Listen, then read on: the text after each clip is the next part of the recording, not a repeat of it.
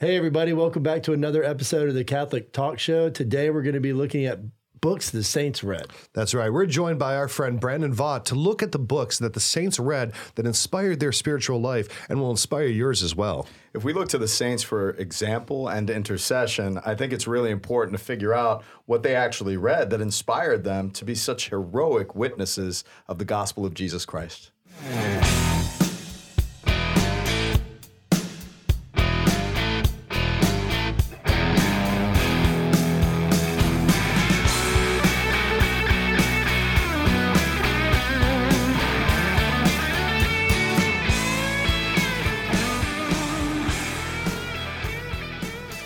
Good to be back in the studio with you guys. Always. Brandon, thanks for joining us again. It's always a pleasure to have you on our show. Um, Brandon Vogt is Claritas U, and I can't think of a, a more well-read group of guys here than my friend Brandon Vogt and Ryan Shield. That's the truth. We're Well, in I, I, I, gotta my, I've got to tip my hat to Brandon. Uh, Brandon is definitely more well read than me. When I have a question about a book, he's the guy I go to, right? He's the content director for Word on Fire. He's the founder of Claritas U. He's a author. He's had tons of books published, great books, and we're going to talk about those later. But with this appearance, Brandon is now our most frequent guest. He is like the official friend of the show. He's been on here more than anyone, and it's it's. I think it's purposeful because whenever we want to get a little bit of um, an air of authority or someone who actually knows what they're talking about, we lean on Brandon. So Brandon, thank you so much again for showing up here. Yeah, it's always good to be with you guys. That's a, a title I will claim very proudly now. Most frequented guest. I love that. we'll ha- we'll have a plaque made and sent to you. so yeah, today we're looking at we're looking in the library. We're looking on the bookshelves of the saints, right? Um, spiritual reading is one of the most important thing a Catholic can do. You know, making sure that you're not just consuming things that are base or of the world. You're not just reading this news or the sports, but you're doing spiritual reading. It's one of the most important parts of formation. Both of you guys are in the seminary, and I know they gave you probably all the books that you ever read in your life during those couple years, right? Yeah, from Ave Maria University to St. Vincent de Paul Regional Seminary in Southeast Florida, we definitely dug into the greats. And, you know, sourcing wisdom from the church and the tradition and, and getting that sense of, of scripture through the perspective of some of the greatest minds throughout history is very, very important. The greats, the giants, Augustine and, and Aquinas, you know, the Summa Theologica. I mean, what are some of the books that you remember, Delacroix, in the seminary? Well, um, just before that, just the perspective of what did the saints read, like to me, that's something I never really considered, Mm-hmm. right? I mean, I never really consider. I always consider saints writing books and me consuming them, but I never really thought about how saints consumed Yeah, their the other side of that transaction, yeah. No, I think, and I, I'm really excited about this. Now, speaking of saints consuming books, I know I haven't passed away yet, but uh, no, um, no, like uh, some of my favorite books are. Um, uh, there's a, a biography of Padre Pio that I read on a, um, a silent retreat that profoundly impacted my life. Uh, but you know, as far as like spiritual reading goes, the diaries of um, Sister Faustina, Yes. uh, are are just beautiful in terms of just picking up a book and reading it and being blessed like internally in your soul.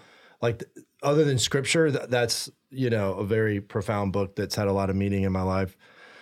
Um, you know, I would also say uh, the Summa is is another book that I went to a lot in the seminary just to learn about the clarity of teaching uh, in the church, and and St. Thomas Aquinas always provides that. Um, not very. At, St. John Vianney, did you guys get into any Ambrose at all, or the essential writings? Or that was really insightful too. But I got that at Ave. Um, Augustine, Confession. I think you know uh, that's a good place to start since we are in the diocese of Saint Augustine, and Yeah. that's you know he is a literary master. What a beautiful writer. What did Saint Augustine read? Because his mind really was, and I think we've said this on the show before, Brandon, that he's kind of the bridge between the classical world Yeah. and then the Christian world. That's right. As far as I guess you know intellectualism, he's that bridge between the two. So I think he's a great place to start. So And, and I want to ask uh, the question: uh, Would would Ambrose be on on one of those? Because did, did wasn't he uh, instrumental in his conversion? Uh, yeah, Well, Ambrose. let's- let's that's, a find que- that's a question so for what did, what did what did he read? Stop looking at me, man. I, I, don't, I don't know the answers to this. Yeah, so as you said, Ryan, St. Augustine is this giant in the Catholic tradition for sure, but also the Western tradition. He's the bridge between the classical and the Christian world. Um, we know what books influenced Augustine because he talks about them extensively in his spiritual memoir, The Confessions. So anybody who's read the Confessions knows that it's this profound and moving journey of conversion, not only spiritually, but literarily as well. Um, one book that he specifically mentions is uh, The Life of St. Anthony.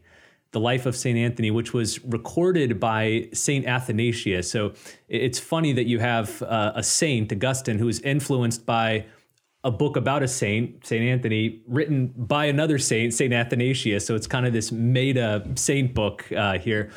But uh, Augustine describes in the Confessions that uh, in the year 386, he was visiting a friend named uh, Placianus. And Placianus told Augustine about two men who had suddenly been converted to God by reading St. Athanasius' life of St. Anthony. So Augustine, uh, wondering whether to follow their lead, he suddenly heard a, a child chanting, Take up and read, take up and read, Tolle lege, take up and read.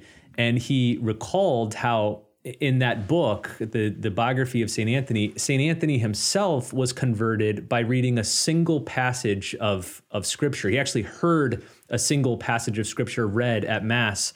And so Augustine wanted to imitate Anthony. He did the same thing. He rushed and found a Bible and he came across uh, a, a verse, I think it was in Romans chapter 13 um, where it says, you know, we should conduct ourselves properly, not in drunkenness, not in promiscuity, not in licentiousness. And that word, those words were were the instantaneous conversion of Augustine. From at that moment, he goes on a completely different path. Um, he later wrote, um, I'm quoting him here, no further would I have read, nor did I need, for instantly, as the sentence ended, by a light, as it were, of security it infused into my heart, and all the gloom of doubt vanished away.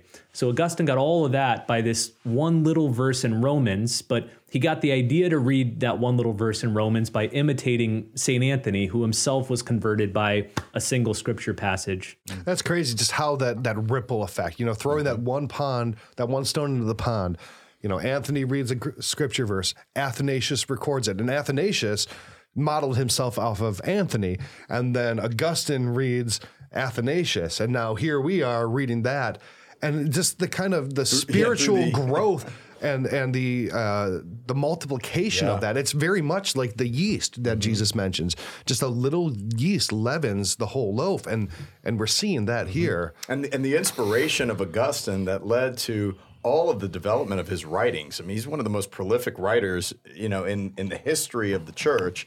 And I, I think we, we only have like a handful in comparison to what he did, a handful of his of his treatments and and his uh, his his writings. But you know, to lead to the city of God, confessions, De Trinitate, you know, his treatment of Scripture. I mean, amazing that this, like you said, like I like that that ripple effect yeah. that then leads to this uh, this grand deposit. One of my favorite books I ever read was a biography of Saint Athanasius. Mm-hmm. Uh, um, it's I can't remember who it's by, but it was by a very ancient source. It's a great book. But Athanasius himself, an amazing writer, the things that he wrote. So I think there's a lot of intellectualism here, but also a lot of of heart there, you know. But um, this book, this Life of Saint Anthony. Saint Anthony is way more influential in the history of the church than I think he's even given mm-hmm. credit for. Mm-hmm. You know, he's the father of monasticism. Um, at the time, the intellectual center of the world was Egypt, you know, Alexandria, Alexandria. right? Mm-hmm. This was the kind of the, you know, this was the the Yale and the Harvard. This was the Ivy League of the ancient world, right? And that Saint Anthony so influenced that through his simplicity, his monasticism, his uh, you know asceticism. We you know we're talking about Augustine and Athanasius, but the book itself that he read looking at that life of how he lived in the desert and was focused in the gospel, you know, that book itself is something that we should all read, you know, on our own. mysticism, you know, when when you think about it, I mean, isn't that what we're all attracted to? Like when you when you have somebody that that is living a mystic life, you want to glean insight and, and hear from them and their and their expressions of knowledge, wisdom, understanding, counsel. You you would go out to the desert to mm-hmm. you know to go and and experience firsthand that wisdom. And I, I do love that that is what fascinated the heart of Augustine, who has who is really one of you know a few uh, doctors of the church that, that express like the greatest intellects. Yeah, but you don't think of him as a desert father. You don't mm-hmm. think of him as a as a hermetic. Mm-hmm. But that's where his his inspiration come from. So I mean, he's this great evangelist. He was very cosmopolitan. He's in Hippo. He's in Rome. He knows people all over the world. But the heart of his conversion comes out of the desert. Mm-hmm. That's really fascinating. to me. I think it was it was the it's the radicality of Anthony that most attracted Augustine. You know, this idea that in one moment, one encounter with the Lord, your life can go in a completely different direction. That happened with Anthony when he just decided to go out into the desert and become an ascetical hermit. And that happens here with Augustine too. You know, his the the path of his life so dramatically shifted in this one mystical moment. And I think that's what he gets from St. Anthony. I love your use of, of radical. It's, it's one of my favorite uh, favorite words, but from the Latin root radix, like root, like at the very root source of this movement. And, and how fitting. Radical, Yeah, it's bro. a- Radical. You so radical. Rad man. You like it, well, you like it in the context, uh, the context of actually shredding on your skateboard, which is which is good. It's fine. I mean, it's not Augustine, but it's cool. Um, let's move on to I think when you th- we were speaking of intellectualism, when you think of intellectualism. Intellectualism in the church. Who do you think of besides me and Brandon? right? You think of Aquinas. Is there anyone else? I primarily in present company think Brandon. Yeah, but, I know. It's I, I have stolen valor A lot of of intellectualism on this hanging show. out. a lot of humility. well, of course, you know, the doctor of grace. The you know, angelic doctor. To the angelic doctor. Yeah. Right? So you, you come from Augustine, who's held up to be the doctor of grace, Mm-hmm. and, and the two great minds to Aquinas, without a doubt. That's, Yeah. that's the first thing that comes to mind. So Aquinas being so well read. I mean, we know that he read.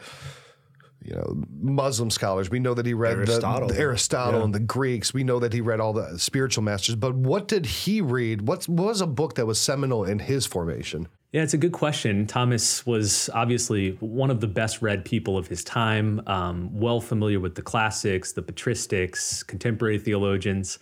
Um, wh- what was interesting when I was putting together this book on the saints' favorite books, uh, I did a lot of research looking through the journals and writings of essays of all these saints because many of them would explicitly mention this is the book that changed my life or this is my favorite book. We don't have that with Thomas. Thomas nowhere says, this is the one book that set me on a new path. But what we can glean from his writings and his references are which books that he returned to again and again and again. And so th- there's a, a few obvious contenders. So Thomas, like a lot of the scholastic theologians, wrote a huge commentary on Peter Lombard's sentences. So that was a very famous book uh, in Thomas's time. So he read that, uh, enjoyed it, spent a lot of time thinking about it obviously read a lot of Aristotle. So Thomas was one of the great synthesizers of Aristotle and Christianity. So um, most of his metaphysics is rooted in, in Aristotelian metaphysics. However, I- would I would propose that number one, Thomas Aquinas' favorite author was Saint Augustine. Number two, Thomas Aquinas' favorite book was The City of God by Augustine. Now, this is interesting for a couple of reasons. One, sometimes Augustine and Aquinas are pitted against each other. Augustine is depicted as, you know, the more mystical, heart-centered, patristic father, whereas Aquinas is kind of the, the egghead, egghead intellectual philosopher. Augustine's the theologian, Thomas Aquinas the philosopher. Aquinas is deeply Augustinian to his in his bones. You see it all over his writing. Anyone who knows both Augustine and Aquinas well sees the similarities. But I think that what what affirms this this hypothesis that that's Aquinas's favorite author and book is his Summa Theologia, his his biggest masterwork has a massive number of citations, tens of thousands of, of people that are referenced in his in his footnotes. But the most referenced person is St. Augustine. So he quotes St. Augustine over 3,000 times. And uh, he mentions no book in the Summa Theologia more than Augustine's City of God. So he quotes from City of God over 300 times. So I think that's that's a tell, a mark that certainly uh, Aquinas reverenced that book. He read it often. He knew it backward and forward enough to quote it over 300 times. So I'd wager that if you sent Thomas Aquinas to a desert island and he had to bring one book with him, uh, other than maybe the Bible, much of which he had memorized, uh, it would probably be Augustine's City of God. That's fascinating. And again, it shows that ripple effect continuing to go. We go from the gospel to Anthony to Athanasius to Augustine to Aquinas. And, and that's the, the value of reading a book, right? That's the value of ha- being well read and having a great library is that it creates this ripple effect. It creates this this download between minds scattered across time and space to where you can really expand what you know, experience things that you will never get the chance to experience, have thoughts that you would have never thought on your own, be able to contemplate things that have never been contemplated in your own heart. But seeing how this this rippling of the saints reading comes down through time is a really fascinating thing, you know? Mm-hmm. It's an interesting point you brought up too about the misconceptions or the the sort of the the idea that Plato or you know that um, uh, Augustine and Aquinas are sort of at odds and you know there's obviously proof there but it's it's the same thing with Plato and Aristotle. You get the same sort of ideas concepts and reality. I think those two are very close to each other too as well you know? It's it's almost like the mind and the heart you know, and a soul, right? You know, it's like you know, not it's like necessarily Tol- a difference of way of looking at things. Tolkien and you know Lewis. Lewis, Lewis, you know, yeah. like all throughout time you have these different you know interactions, and and it's it's true, but isn't that what motivates us to greatness? You know, and and it is that ripple effect that's it's set into motion at its very root level, and now we have the Summa Theologia, like from from St. Thomas Aquinas, we have a summary of Catholic doctrine and and gives us I mean you remember you mentioned the Summa as being something that was influential. Mm-hmm. What do you remember about the Summa off the top of your head that that really stood out for you that you liked about it?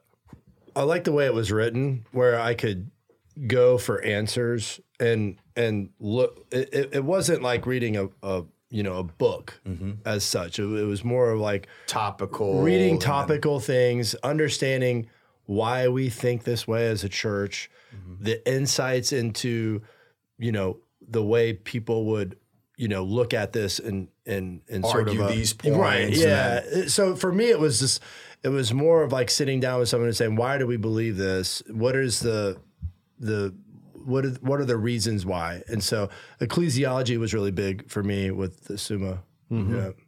You know, one of the Shout things out Bishop Lassard.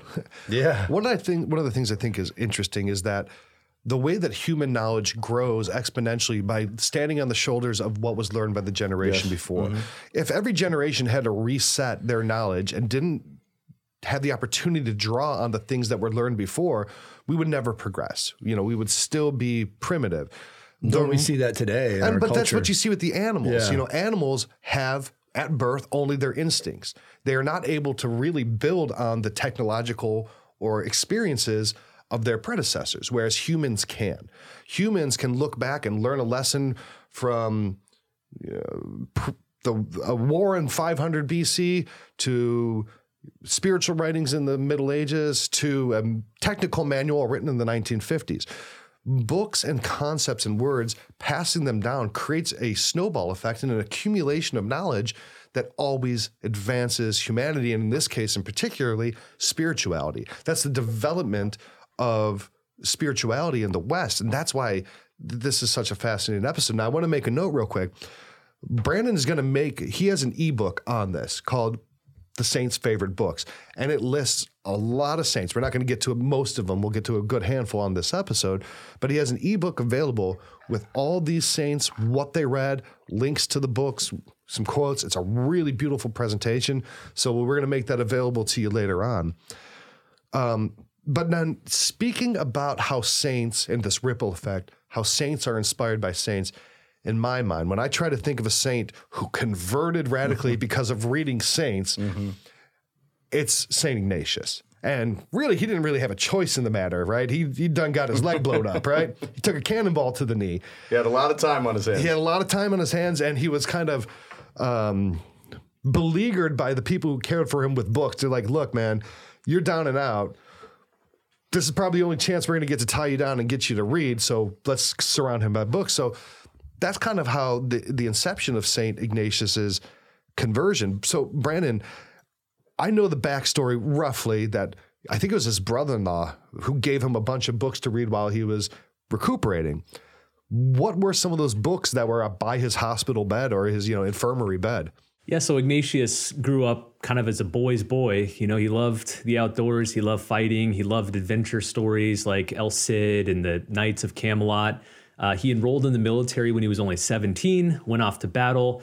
In 1521, a cannonball blew through one of his legs. Didn't quite knock it all the way off, but seriously wounded him, and then it, it broke the other leg too.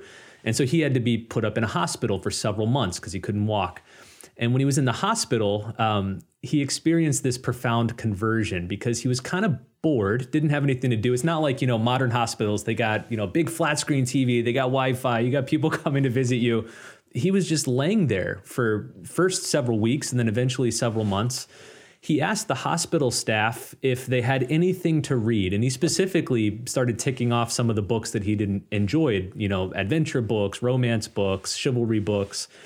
And uh, I guess the library was very sparse because they said, well, we only, we only have two books. We have A Life of Christ, and I'll get back to that particular book in a second. And then we have several stories of the saints. And we have these accounts of Ignatius' reaction. He was very crestfallen. He's like, that's it? You know, that's all you got? like, imagine, you know, a, a, modern 20 or 30 something year old kid who's in the hospital and they say, all, all we have is a Bible and a book of saints. You know, you'd be kind of crushed. But he said, I, I don't have anything else to do. And so I'm going to read those books. So he read those books. And again, just like Augustine, just like Anthony, it was this instantaneous conversion. Um, the life of Christ that he read, it's, it's an interesting one. It's by a man named Ludolf of Saxony, and it was called his Vita, his life, life of Christ. Uh, St. Teresa of Avila and St. Francis de Sales also read and enjoyed and recommended this book. It's not, it's hard to find today. You could find a, a few cheap uh, versions on Kindle. Um, I'm not even sure if it's still in print today. Uh, and it's it's uh, even the English translations we have are, are somewhat stilted and hard to get into. So I, I don't know if I'd necessarily recommend the book itself, but I think the example it presents is this striking combination of life of Christ, life of saints. That when you are reading those two things together, your life is now primed for a deeper conversion, just like it happened for St. Ignatius.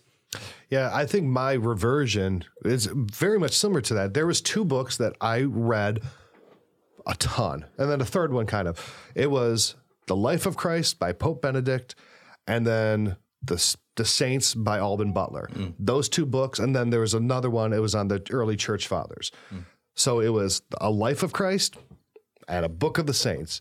You know, and kind of bouncing back and forth. I mean, it's, it's very similar. And I think that's a very good formula for conversion or reversion.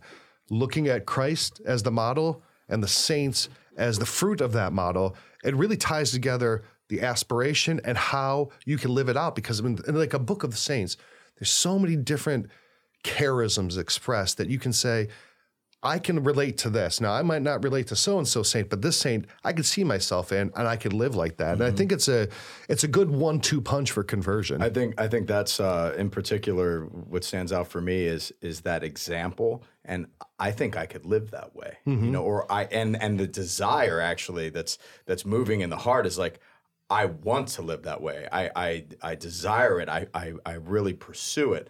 And for me, for my reversion, when I got hit, it was through the scriptures uh, after a couple of knee surgeries, and it was like the Bible then led to uh, the the lives of the saints because I went over my grandmother's house and I grabbed every type of Catholic movie that she, she had in her her collection and I started watching Saint Francis of Assisi and all these different all these different movies and uh, and it, it's important because that is what really uh, moved me so deeply to to express to God like I want to give you everything and and I want to see how deep this goes and the journey mm-hmm. never ends you know like who who has read everything of of Augustine and Aquinas mm. and like all these other greats? Brandon, you know? Brandon did. no, not even close.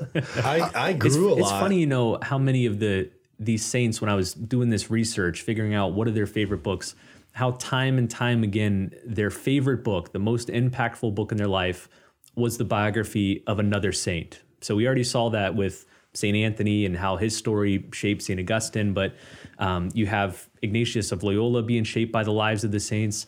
St. Teresa Benedicta of the Cross, so Edith Stein, um, famously was a, a, a non-Christian. She was a, she was raised Jewish and was staying at a friend's house one night, browsing her shelves after her friends had gone to bed. Saw this autobiography of Teresa of Avila, picked it up, read it, stayed up all night. She didn't get any sleep. She read it cover to cover and was instantaneously converted. And not only converted, but became a nun and became a martyr and is now a saint. Uh, and then uh, servant of God Dorothy Day, another of my favorites. Um, one of one of her favorite books was Therese of Lisieux's Story of a Soul. So the Little Way. Uh, so it's it's it's interesting, Ryan. You've used the the phrase ripple effect, and and I would even maybe expand that metaphor to, to a snowball. It's like this big snowball rolling through history that starts with little St. Anthony in his desert, you know, maybe starts with Christ and the gospel writers, but you get Anthony all by himself in the desert. That kind of spins into Augustine, and then that's collecting more saints along the way, including Ignatius, and then all the way to the 20th century with Edith Stein and Dorothy Day, and now all the way up to us. And we have this massive ball of vibrancy and life and tradition through the lives of the saints that now all of us get to take advantage of it in some ways we're living in a in a golden period where you know we weren't contemporaries of Anthony where we wouldn't have had many stories of saints but today we have this plethora this explosion of thousands of these stories of conversion that we can uh, absorb ourselves it's also like the access to to books uh, and a lot of these um, lives that we're talking about, like just accessing books were were very difficult. And so the snowball effect now that there's you know printing presses and things that we can go back and, and then you could have an ebook like well, yeah, right? even, even people of our generation just about we're about the last people who had to go to a library for a book that had to. Yeah. Like you, or you can go to a bookstore, but you go to a library. Now, look, anything you want is available. The access to reading has never been greater. The you know, the uh, the ancients and you know Saint Ven- the Bede the Venerable, he would have been astounded at our access to books and our unwillingness to read these books when we have such access to them, right? Mm-hmm. Um, Reminds me, of, you know, there's that famous story of Thomas Aquinas. They they were coming over this great hill. I think it was in Rome, and uh, one of his fellow students looked out over the vista and said, "Man, what?"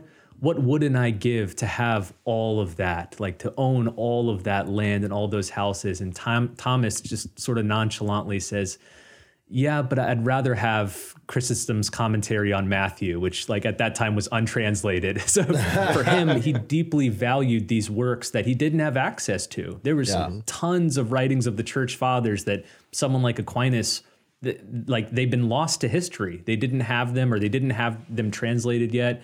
And so for us, again, we, we're living in this age where pretty much every every work of antiquity that that has survived is now translated and available. And so there's no excuse not to read them. So now, uh, in preparing for this episode, Father Rich had brought up a book that I never heard of, and, and Brandon brought it up too. So it must there must be some commonality. And this was the favorite book of it seems like a handful of saints, but in particular Pope St. Pius X. Mm-hmm. What was that book? It, you know, what's crazy is I had a, a, version of this book that was given to me by a roommate of mine in college. And his dog got a hold of it, and it was like all torn, like the cover was all torn up and everything. And I loved it. I kept it by my bedside because Pius X uh, did. The Soul of the Apostolate. Oh, great book. Yeah. Never heard of it. So, what, what is that book, Brandon?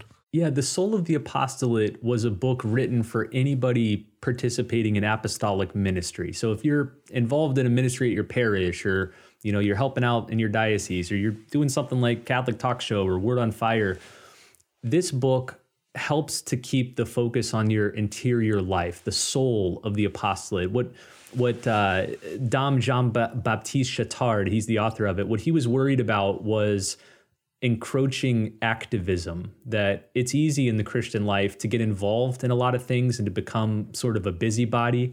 I think we all see this, you know, in, in many of our parishes. We'll say, we've got, you know, 200 ministries. We've got so much going on. Everybody's volunteering for this or that. It's not bad in itself, but what Dom Chautard says is if you don't also have the interior life, and if that activity is not flowing from a strong interior life, it's going to fizzle out. It's you're inevitably going to run on empty fumes and then give up, or, or worse, you're going to lose the Christian soul of what inspired the activism in the first place. So this is a book for for any Catholic who's involved in any ministry or apostolate. I'd highly encourage it. Pope St. Pius X, uh, he said this, I'm quoting him. I can offer you no better guide than the soul of the apostolate. I warmly recommend this book to you as I value it very highly. I have made it my bedside book. So if it's good enough to be sitting on a pope's bedstand, I think it's good enough for any of us. You know that that brings up something. I was having a conversation with uh, John Heinen from the Catholic Gentleman. We were having a conversation on spiritual reading a few weeks back, and he told me that his spiritual director said, for any Catholic, it should be sufficient to have on your nightstand the Bible and the biography of one saint. You do not need any more than that. And if you attempt to do more than that, oftentimes you're putting yourself in a position where you're not going to get anything done. Oh wow. So look, pick one saint a year, keep his biography on his or her biography on your nightstand along with the Bible. And that should be enough spiritual reading for anybody. Now, obviously there's people who can consume more books and who have the the mind for that. But for the average person, that's a good recommendation. You know, Pius, hey, he keeps this on his nightstand. And I think the, the nightstand very much is the place of primacy for the book, right? You can have a library, you can have it on your table or on your desk, but the book that's on your nightstand is the one that's probably going to be the one that's closest to you. It's the one that you're in your mm. in your relaxation. It's your binky. It's, it's, What's what, your binky book? what books you guys got on your nightstand? Well, I've I've got to shout out my my boy St. John Paul II, Gift and Mystery. Um, that has been so influential on my journey. It's something that I continually return to. And for those of you who are not avid readers, it's it's a short book, and um, it's beautiful. And and in respect to all of this, even with the soul of the apostolate, isn't it like a glimpse into the interior life, like Brandon was just expressing? Like to have to have access to somebody's interior life and that s- stimulating a desire to develop an interior life with Christ yourself is, is everything. And and at the very soul of the apostolate, you know, the days that I that I serve as a priest, for example, and, and the priesthood is being exercised 12, 14 hours, 16 hours actively throughout the day, and I have time to rest in the evening, it, it's really that that time where I just express how grateful I am that Christ has called me to this vocation and to love him in the in the silence and in the solitude. Um, and and the soul of the apostle really captures that beautifully. Um, and and you you could see it in the lives of the saints. It's it's what I saw in John Paul II and his examples of that interior groaning in the spirit when he would pray, um, you know, in adoration to to conclude a day. Um, it's what it's what I long for. I, I want to follow that example. Yeah, one of the things that I think is important to to say here, especially for listeners, and and it it, it helped me out a lot, is that I think reading the lives of the saints, you, you do get inspired, um, uh, categorically, and then but uh, but also like you also get perspective of how God works in other people's lives, Yes. Mm-hmm. right? Like That's a good point. I had a Eucharistic conversion. I thought everything was about the Eucharist, and apparently John Paul II did because he said it was a source and summit of our faith. And I was so happy he said that because I was literally like in adoration every day. I wasn't, you know, and, and before I went to the seminary, and you know, I mean, you witnessed a lot of my passion for that. And I think when I started reading the saints, I started to realize that pe- like God works in people's lives and and inspires with His grace and His mercy the witness of our faith to generations, to generations through in and through these people who just simply have this grace-filled conversion and say yes to the will of God. What what this also does is it helps to identify your relationship with God, how he pursued you, where you know, where you kind of sit in all of this with how he created you, how he loves you, who you are as a person, and the path that he's put you on. So there's a lot of different nuances, I think, t- of the ways that you can read these books that can give you insight on many, many things. Mm-hmm. That was great. Yeah, yeah, that was really. No, I a- kind of, I I see what you're describing as what von Balthasar calls the theodrama. You know, this great play that God is is writing and directing and producing throughout all of history. And if we're players in the theodrama, we're trying to find our role that God has specifically for us. It's not enough just to learn our part and just to have one-on-one conversations with the director about our own part to find our place, we have to understand the roles of, of all the other players on the stage. And that's what reading biographies of the saints does, is it fills in this greater picture of the theodrama. It colors it in with more detail. And in doing so, you have a, a firmer and more clear sense of your own role, what you're supposed to do and say and act, and how you're supposed to engage others. So I, I think it's it, it gets away from the typically Protestant mindset of just me and God, me and the Bible, and you're expanding your horizon to this entire chorus of voices, this entire uh, cast of players on the stage of the theodrama. Yeah. Yeah, and and how many people have anxiety for where they're at in their lives and what God's calling them to do? I, it's one of the things that I think I hear the most. You know, what does God want me? You know, you know, and sometimes I'm like, He doesn't want you to do anything. Like, just be with Him. You know, like- Sometimes God wants you to be the tree in the in the play of life. yeah, yeah, just stand there. You're, you're, you're the third tree. Just stand there. it's okay. if if Yeah. you're not doing Tree- a good tree job, you number need to be somewhere Yeah, else. back Tree number three. three, exactly. oh, that's funny. Um, what about John Paul II? I, you know, he had such a, a a unique mind to me. It, it- it's a very balance between intellectualism and spiritualism and mysticism, and, hmm. and I really see that confluence in him. More than anyone that I'm familiar with. I'm hmm. sure there's other people like that. I mean, even Aquinas, but he's not so near to me. Hmm. What were some of the things that John Paul II read? Because I know he was a voracious and oh, avid reader. and, and an incredible philosopher. Oh, yeah, Ka- Karol Wojtyła, John Paul II, was one of the most cultured men of the 20th century. No, no doubt about it. He was familiar not just with all the key thinkers in theology and philosophy and the spiritual life, but also literature, plays, music. Um, he was inc- incredibly conversant in all these disciplines. However, however, w- when I'm reading John Paul's writings, um, especially uh, near the near the later part of his life, he released a, a- some interview books and some uh, reflections books where he's looking back on his boyhood.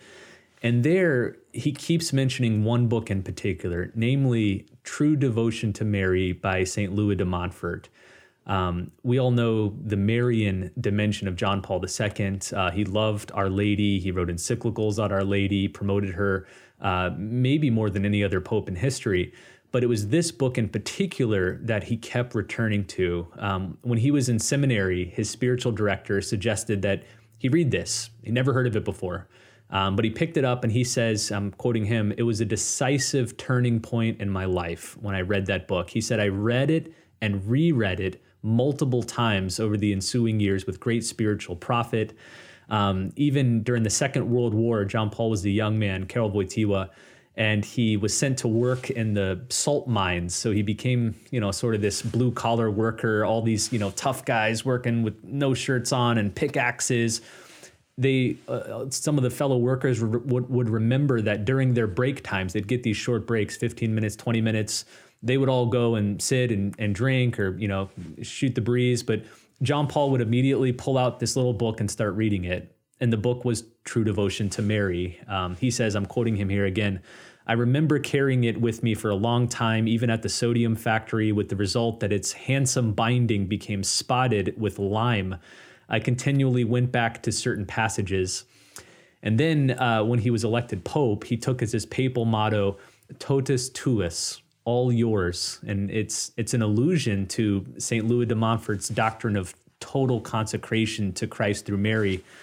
Uh, and then finally, he, he even quoted from this book, True Devotion to Mary, in uh, his apostolic letter on the rosary, and then his encyclical Redemptoris Mater. He also quoted it from it again, which I find beautiful anytime a pope quotes in a in an encyclical from you know a, a spiritual book or a biography of a saint because what that does in our Catholic ecclesiology is it, uh, for lack of a better word, magisterializes you know this book. Now it's part of Catholic tradition. This this quote now because it's an encyclical is a part of official church teaching. So John Paul elevated uh, true devotion to Mary in a way, kind of bringing it into the fullness of Catholic tradition. So that's probably, I think, if you asked him his favorite book, I, I would. It's a sure bet that it's the one he read most often, True Devotion to Mary by St. Louis de Montfort. You know, three authors stand out to me who have just written so much. And you're talking about St. Louis de Montfort, St. Alphonsus Liguori, and St. Francis de Sales. Between those three, they probably have a book on just about any topic you could think about, and probably two or three books on the same topic. I mean, they wrote so much. Mm-hmm. Uh, Alphonsus Liguori, I mean, he must have, he was like a factory. He was like the, you know, Tom Clancy of spiritual yeah. writing. You know, I mean, it's just like a new book all the time. And St. Francis de Sales um, and St. Louis de Montfort. Those are all three authors that I, I can't write. I've never read and, anything that I didn't love by any one of and them. And some of their writing was it's very profound. The approach that they took, like Introduction to the Devout Life. I don't even know if that was even meant to be a book, mm-hmm. right? I mean, but it was somehow materialized into one. You would probably know a little bit more about that, Brandon. But I like I read that book and it, it's powerful. Like the idea of a general confession, mm-hmm. even you know, as a being a Catholic for you know a practicing Catholic for over twenty years, you know, the, the idea of that just was earth shattering to me. Mm-hmm. Mm-hmm. Another another um, influence in John Paul II's life was Saint John of the Cross, mm-hmm. and mm. you know, especially experiencing firsthand the darkness of of communism, Nazism, his mother dying, his mother dying, yeah. his father dying, his you know all of this exposure to darkness and death. Um, you know, literally it, it, an orphan essentially, uh, mm. and you know Saint John of the Cross really spoke to him very deeply, and that that consistently followed him as well throughout his life to the point where even with Parkinson's and you know his body really uh, crippling um, you know, you could just see that charism very present in his life throughout his papacy and through his witness and testimony. Uh, certainly has been very impactful for me as well as John of the Cross and, and JP2's material on that. You know, Brandon, I think here's an interesting question. You work with Bishop Barron. You're his contract content director for Word on Fire. You, you really help so much with the great spiritual works that they're putting out over at Word on Fire. What are some of the books that uh, really influenced Bishop Barron? That's Did you know an that? excellent question. Yeah, I love be that. interesting. Yeah, well, it's funny you asked that because we got asked that question so many times that we put together our own PDF of of books that have influenced Bishop Barron. So um, I don't have the URL offhand. We'll have to link to it in the show notes. Yeah, but, send it to me and I'll put it um, up there. I could say from from memory, um, he the I think the top three books he would say that most influenced him are Thomas Aquinas' Summa. So he was like a, a 14 year old kid who was started getting interested in the things of God, and a Dominican teacher in, at his high school unveiled for him the five proofs for the existence of God from Thomas Aquinas. And so little Robert Barron runs off to the library and checks out the big two volume Summa Theologia set and goes home and starts reading it. And just like it did for Augustine and for Anthony and for Teresa Benedict of the Cross, it was this moment of change where his life went in a new direction. He was previously obsessed with baseball and you know things that other little boys love, but then suddenly became drawn to theology and philosophy, and so that led him to the seminary and to the priesthood, and now to the episcopacy. So that book I think made a huge difference, the Summa.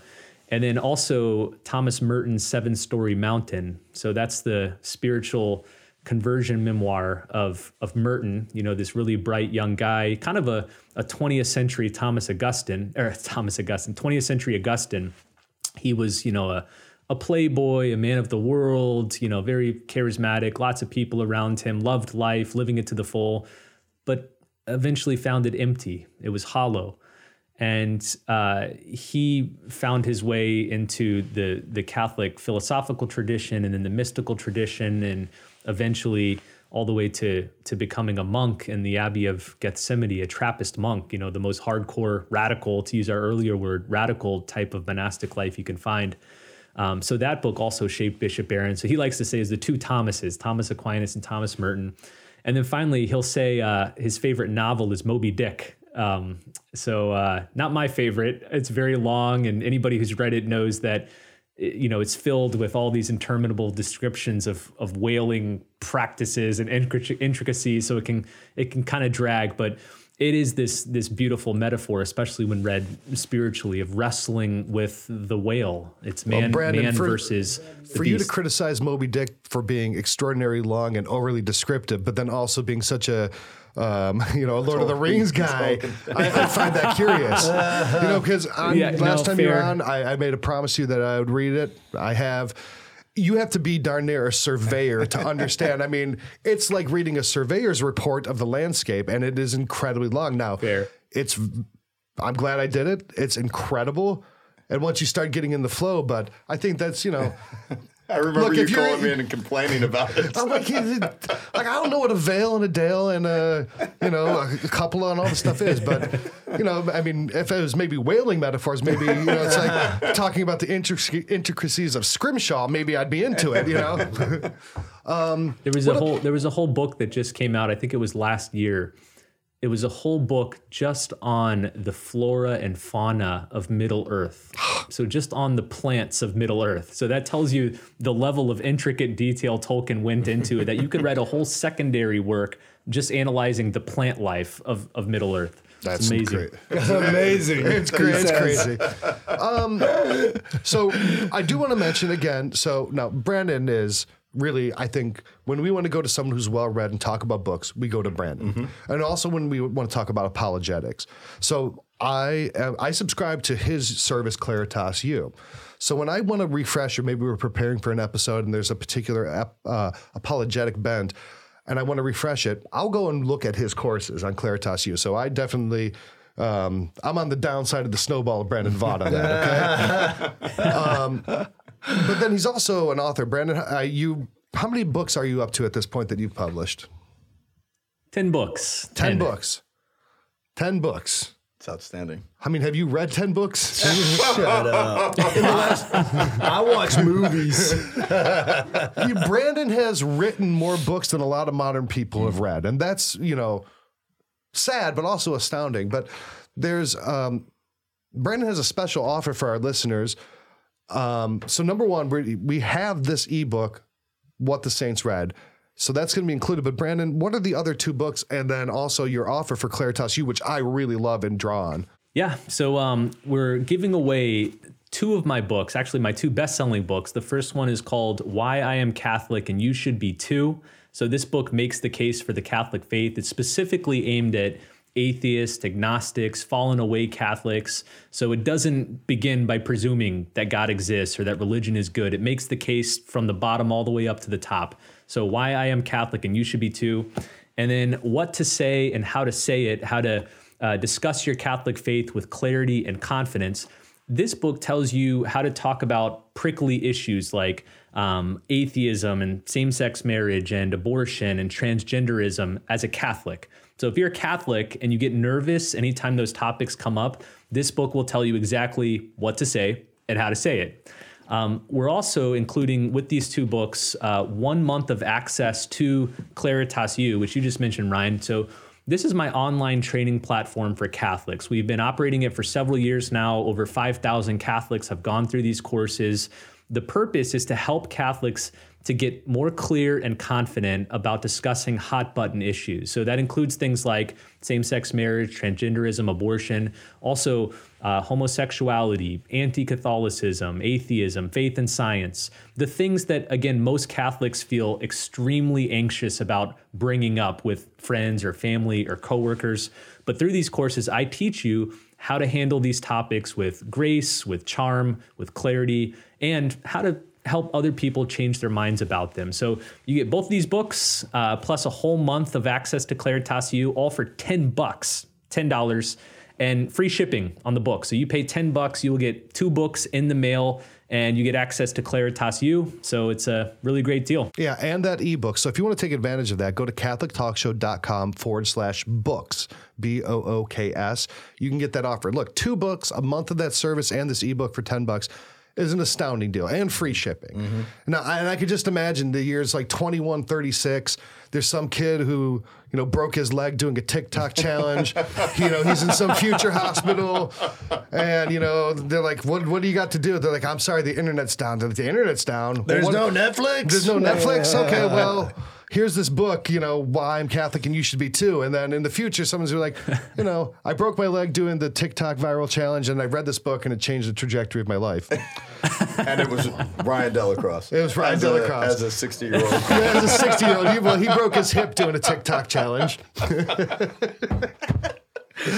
Brandon, I, I can't say I can't say thank you enough, man, because you know you've sent me a number of your books personally, and one that I, I used as we began our religious education year was Return how to draw your child back to the church and i reference that for a lot of my parishioners and especially you know it's it's heavy on the heart of a lot of people. So the books that you've that you've contributed already and and the books that you will continue to contribute to our catholic faith you know, on behalf of the talk show, we love we love working with you, brother, and and we're just so proud of the deposit that you're that you're making in the church, and and uh, grateful grateful to Word on Fire, the Bibles that, yeah. that Bishop Barron and you sent to us, and true story. I have what to say and how to say it on my nightstand. Do you really? I have my one nightstand, and then I have my wow. other nightstand just there, and it's on there.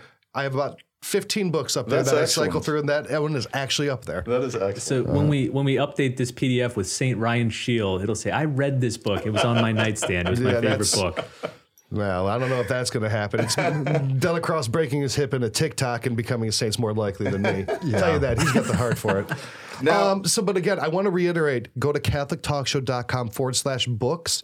You can get a month of Claritas U, which is a great apologetics platform. Each course has multiple videos, PDFs, interviews with great people like Dr. Peter Kreeft, and you know a lot of you know really weighty intellectualists. Then you're going to get how to what to say and how to say it, and why on Catholic and you, you should be too, and the Saint's favorite book PDF for ten dollars, free shipping make sure you get that because that's a great deal.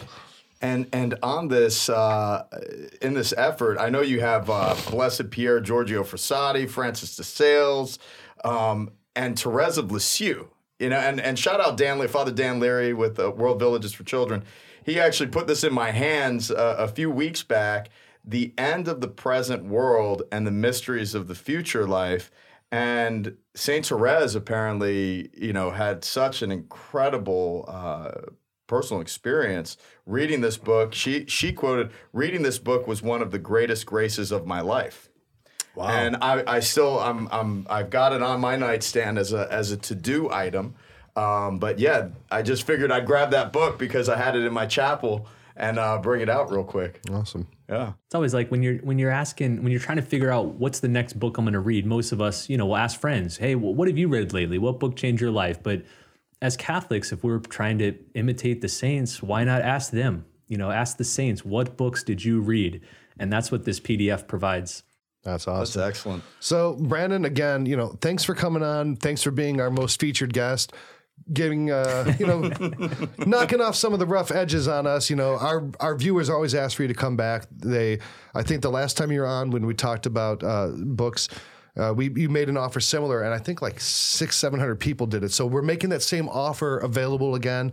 Uh, make sure you go and check it out because it really is a tremendous value. Mm-hmm. um, and i can't recommend brandon's work enough. I trust what he says, you know, with apologetics and books, and I really think you know you'll get the same effect. Now, Brandon, you know, he made a promise to you to read Tolkien. He did. Good. He he really he he did good on that promise, and now we want a promise from you. The next time you're on the show, because you are the most frequent guest, it's got to be right here in the studio. We got to bring you up. I will be there. Yeah, you know, I live in Orlando, so not too far not from too far. where you guys are. And in fact, if I must say, if I had to live anywhere else in America, it'd be St. Augustine. I love St. Augustine. It's a beautiful city. Yes. And then we could finally have the three point shooting contest. oh, man. Another, you know, Brandon is incredibly well read, but he's like a, a, you know, he's a sharpshooter too, and I think he's going to beat all of us in a three point contest. So I'm, I'm going to We start record practicing. that. okay. well, well, my friends, it is such a joy to journey with you at the Catholic Talk Show each and every week, having guests just like Brandon Vogt. And, and uh, truly, Brandon, thank you so much for being on the show today. And uh, to everybody out there, make sure you're punching that subscribe button, sharing our content. That's what the Saints would do. Yeah, they what would the Saints do? The Saints, button. the Saints would click the subscribe Absolutely. button. Absolutely. So Do if it. you do what the Saints do, read what they do. The Saints click like, subscribe, share. and do it now. Do it God now. bless you. We'll see you next week.